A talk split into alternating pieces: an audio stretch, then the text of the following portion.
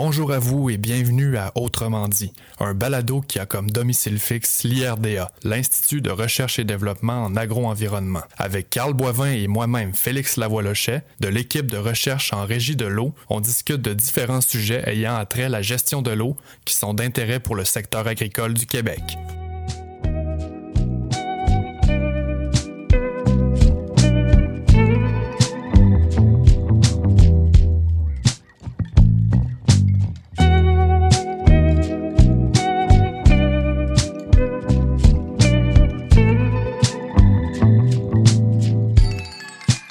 Bonjour tout le monde, bienvenue à Autrement dit. Euh, dans le dernier euh, épisode, Carl et moi, on a discuté des 10 commandements d'une gestion raisonnée de l'irrigation. Commandements qui sont d'ailleurs présentés aux premières pages du guide technique sur l'irrigation. On se rappelle, ben on se rappelle, je vais quand même le lire. Euh, le premier de ces commandements, c'est avec des sources diversifiées d'informations, tes connaissances, tu bonifieras. Ben, cette semaine, on met ce commandement-là en pratique en invitant ChatGPT au podcast on le sait, le fonctionnement de cette technologie-là, ben, ça appuie grandement sur cette, euh, sur cette diversité de, sources-là. Donc, euh, Monsieur GPT va, venir euh, échanger avec nous sur la gestion de l'eau en agriculture, puis on va aussi essayer de le mettre au défi avec des questions plus théoriques, des, questions théoriques pointues. Bref, on tente aussi de savoir s'il connaît notre travail en tant qu'équipe de recherche en gestion de l'eau. Maintenant, pour être certain d'être clair pour tout le monde, euh, on a utilisé le logiciel euh, d'intelligence artificielle ChatGPT, euh, de la compagnie OpenAI pour répondre à nos questions. Mais pour des raisons évidentes, il a fallu qu'on fasse appel au service de quelqu'un pour personnifier la voix de ChatGPT. Donc, ça explique un peu le concept de l'épisode. Pour cet épisode, ben, il va y avoir deux questions du jour. D'abord, ben, depuis 2017, euh, juin a été euh, officiellement reconnu par le gouvernement du Québec comme le mois de mystère. Donc, on va le savoir d'ici la fin de l'épisode.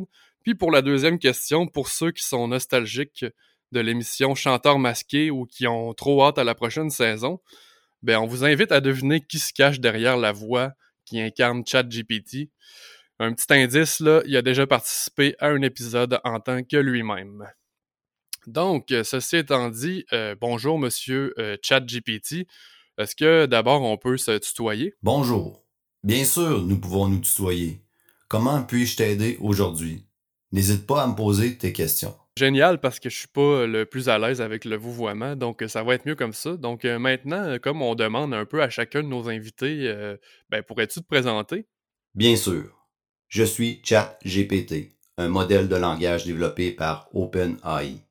Mon objectif principal est d'assister les utilisateurs en fournissant des informations, en répondant à leurs questions et en les aidant dans divers domaines de connaissances. Je suis alimenté par une énorme quantité de données textuelles provenant de diverses sources, telles que des livres, des articles, des sites web et bien plus encore. Je peux discuter de nombreux sujets, mais il est important de noter que je suis un modèle de langage basé sur des informations préexistantes et que je ne possède pas de conscience ni d'expérience propre. Comment puis-je t'aider aujourd'hui? OK, on te connaît mieux maintenant euh, en ce qui nous concerne, mais on travaille en recherche en gestion de l'eau en agriculture. Euh, ben, on souhaite discuter avec toi de notions théoriques ayant trait à, ce sujet-là en particulier, puis aussi à la mise en application de ces notions-là. Donc, est-ce que ça te tente, monsieur GPT? Bien sûr. Je suis là pour discuter de notions théoriques liées à la gestion de l'irrigation et à leur mise en application. N'hésite pas à poser tes questions spécifiques ou à aborder les sujets qui t'intéressent. Je ferai de mon mieux pour te fournir les informations dont tu as besoin et t'aider dans ta compréhension de la gestion de l'irrigation. Super, ben allons-y avec une première question facile. Ce serait quoi la capacité au champ d'un sol?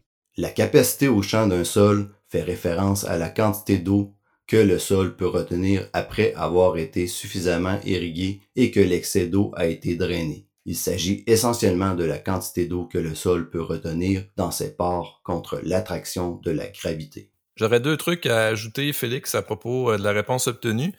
Euh, la source de l'apport en eau n'a pas vraiment d'importance. Euh, on parle ici d'irrigation, mais ça pourrait être aussi un épisode de pluie. Euh, puis je trouve aussi qu'utiliser suffisamment irrigué et excès d'eau peut porter à confusion parce que Si sol a été suffisamment irrigué, ben, il ne devrait pas y avoir d'excès d'eau à drainer. Euh, je serais plus à l'aise avec excessivement irrigué. Là, il y aurait un excès d'eau euh, qui serait drainé. Mais la réponse est, la réponse est bonne. Bon, ben, c'est quand même une bonne nuance, là, mais ceci dit, j'espère que M. GPT n'aura pas peur de répondre à nos questions dans le futur. Donc, pour poursuivre avec nos questions, Qu'arrive-t-il si une irrigation dépasse la capacité au champ d'un sol? Si une irrigation dépasse la capacité au champ d'un sol, cela peut entraîner des conséquences néfastes pour les cultures et le sol lui-même. Voici quelques-unes des conséquences possibles. Perte d'eau par drainage profond.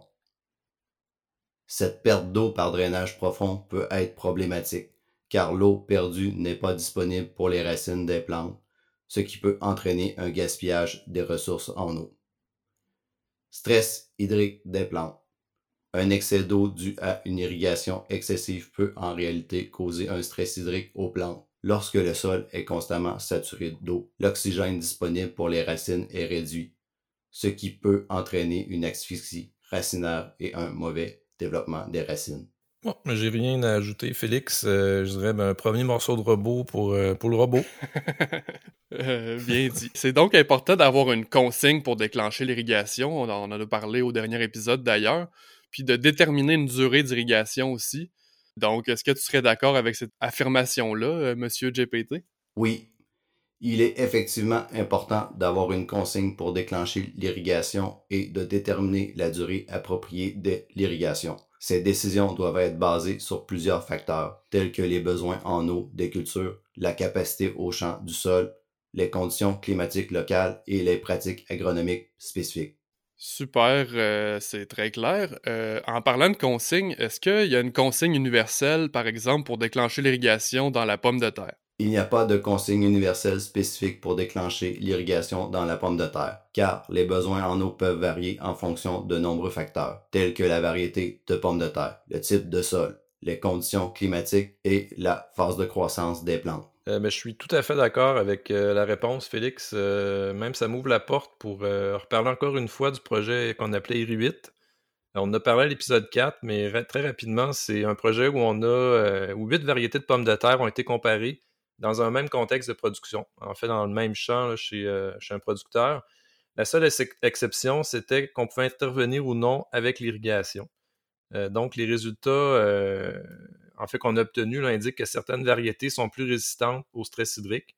Ça suggère donc qu'on peut en fait considérer, puis on devrait considérer la variété là, dans la détermination d'une consigne. J'aimerais ça aussi parler d'un projet qu'on n'a jamais parlé, euh, encore jusqu'à présent dans les, épisodes précédents. C'est un projet qu'on a réalisé en contexte où on contrôlait les. En fait, il n'y avait pas d'apport par les précipitations. Donc, on était, en fait, on était en serre. On a fait pousser des pommes de terre en pot avec du sol qu'on avait, pris dans un, euh, un- en fait, un vrai sol. Donc, à ce moment-là, on pouvait contrôler les, périodes de stress hydrique et on pouvait aussi contrôler la, durée de ces stress-là. Donc, dans certains cas, en fait, ce que ça a fait comme, comme pas comme projet, mais comme résultat, c'est qu'on on avait un effet sur le nombre de tubercules, puis on avait un effet aussi sur le poids moyen des, tubercules. Donc, dans certains cas, si le stress hydrique apparaissait comme au début euh, de la période ou du cycle de croissance de la pomme de terre, mais ça affectait à la baisse le nombre de tubercules. Puis si par la suite, on améliorait les conditions hydriques, ben, finalement, ces, mêmes tubercules-là avaient tendance à, à avoir un poids moyen plus gros. Alors que si dès le départ, il n'y avait pas de stress hydrique, ben, finalement, le plan euh, allait faire le, nombre en fait maximal de, tubercules qu'il pouvait faire. Puis si, après ça, il arrivait un stress hydrique, ben, c'est en fait le, plan, en fait, le poids moyen de ces tubercules-là était, était plus réduit. Donc, dans la vraie vie, on ne contrôle pas les précipitations. Donc, en contexte d'approvisionnement en eau contraignant, euh, on pourrait vouloir attendre un peu plus longtemps pour éviter un stress hydrique afin de ne pas se retrouver avec des tubercules plus petits, car on a, parce qu'on aurait plus d'eau au courant de l'été. Donc, c'est en fait, c'est un, je dirais que c'est un élément que je voulais apporter pour montrer que la consigne, ben, il n'y a pas de consigne universelle pour la pomme de terre. Ça peut varier selon la variété, puis ça peut aussi varier selon l'objectif là, du producteur. Voilà, ben vraiment intéressant encore une fois, Carl. euh, un autre projet auquel j'ai pas participé, mais que j'aurais aimé assurément. Euh, donc là, je laisserai les patates de côté pour un moment, puis on changerait de sujet pour les prochaines questions. Euh, J'irai euh, dans la culture de la canneberge, donc euh, ça va comme suit. Euh, à quel potentiel matriciel devrait-on irriguer la canneberge? Le potentiel matriciel recommandé pour l'irrigation de la canneberge varie en fonction du stade de croissance de la plante. Voici quelques directives générales pour le potentiel matriciel lors de l'irrigation de la canneberge. Établissement des plantations. Moins 5 à moins 10 kPa. Période croissance active. Moins 10 à moins 30 kPa. Phase de récolte. Moins 30 à moins 60 kPa. Hmm, je connais des, spécialistes de cette production qui seraient pas d'accord avec ces consignes. Euh, je propose, euh, je propose les inviter même pour le prochain épisode, Félix. Très bonne idée. Euh, faisons comme ça. Maintenant, pour déclencher une irrigation, ben, ça prend aussi un système d'irrigation. Quels sont les différents systèmes d'irrigation? Il existe plusieurs systèmes d'irrigation utilisés dans l'agriculture, chacun ayant ses avantages et ses limitations. Voici quelques-uns des principaux systèmes d'irrigation. Irrigation par aspersion. Les systèmes d'irrigation par aspersion peuvent être fixes ou mobiles, tels que les pivots centraux. Irrigation localisée. Les systèmes d'irrigation localisés comprennent l'irrigation goutte à goutte et l'irrigation par micro-asperceur. Irrigation par submersion ou inondation. Ces systèmes impliquent de submerger temporairement la surface du sol avec de l'eau. Irrigation par sillon ou par canot. Dans ce système, l'eau est acheminée le long de sillons ou de canaux creusés dans le sol à proximité des cultures. L'eau s'écoule gravitairement le long des sillons et pénètre dans le sol, atteignant ainsi les racines des plantes. Encore une fois, Félix, ça m'ouvre la porte pour vous parler d'un projet passé euh, quand on pense à irriguer la pomme de terre, c'est pas le système par goutte à goutte qui vient en tête en premier, et c'est pas de mauvaise chose d'ailleurs. Euh, il y avait plusieurs objectifs à ce projet-là, mais je veux surtout vous parler du contexte. Soit un contexte où l'approvisionnement en eau était contraignant et où la localisation du champ était un peu problématique. Euh, des équipements mobiles étaient utilisés pour irriguer, puis il y avait un champ un petit peu plus loin que les autres, dont la forme aussi causait un certain défi pour une rampe tirée par un enrouleur. Donc, en ayant recours au goutte à goutte, mais ça permettait de revenir à temps pour irriguer les autres champs avec l'équipement mobile et d'intervenir dans le, champ problématique, si on veut, avec un volume d'eau qui s'approchait davantage de la consommation quotidienne de la culture. Donc, dans ce cas-ci, ben, la pertinence d'un goutte à goutte pouvait se défendre. Puis euh, ça m'ouvre la porte, Carl. J'ai envie de, poser un peu notre question piège du dernier épisode.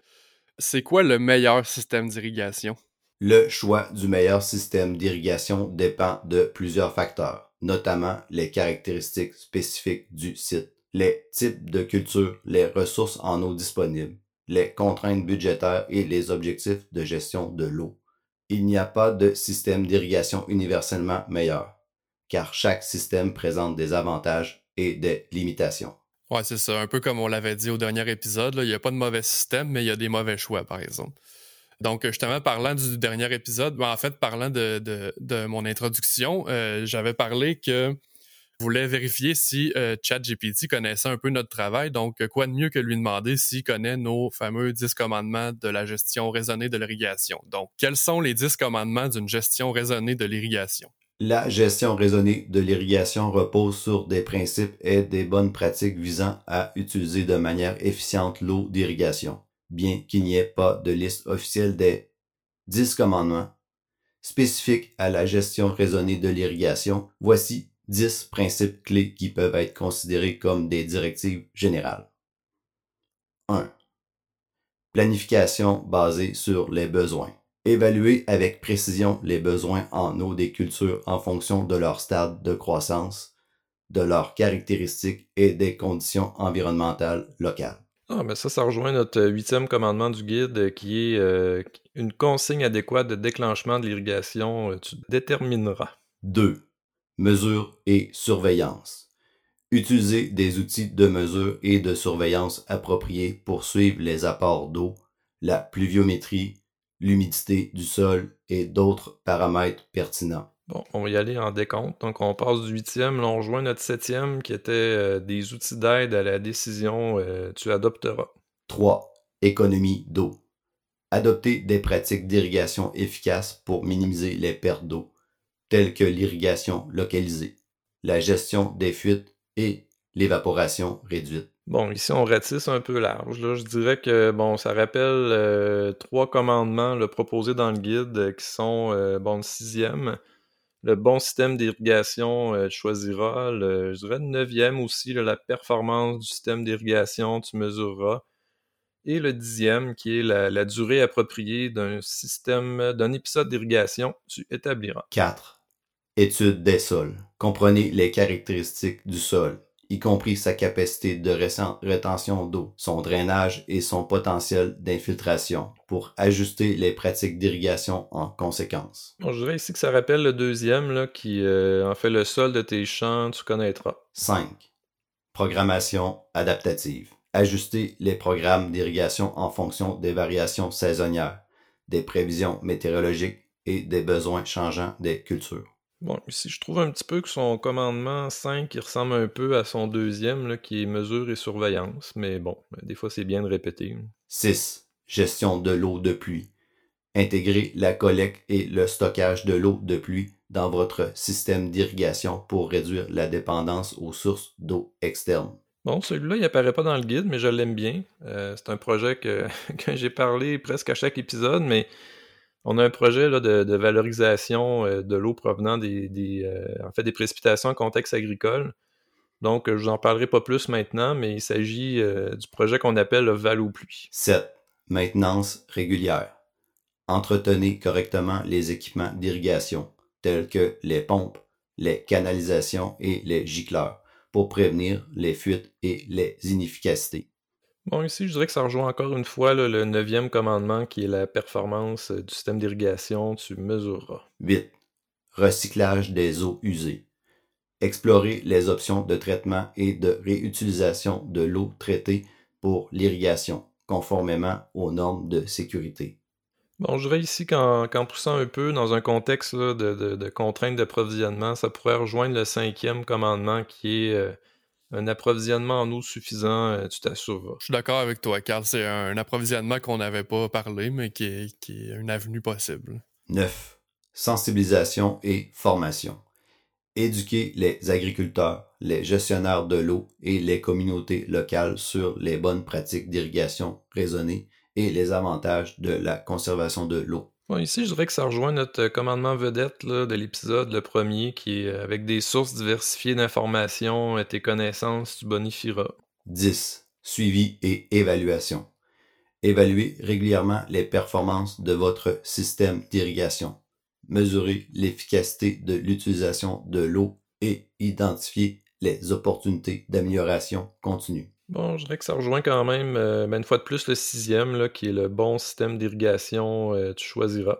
Mais je dirais que y a si mon décompte est bon, il, en manque deux, euh, qui est le, troisième. Le système culturel en place, tu comprendras. Et le quatrième, qui est, si sa pertinence est validée, l'irrigation, tu intégreras. Donc, j'en conclus que ChatGPT, ben, il n'a pas lu notre guide.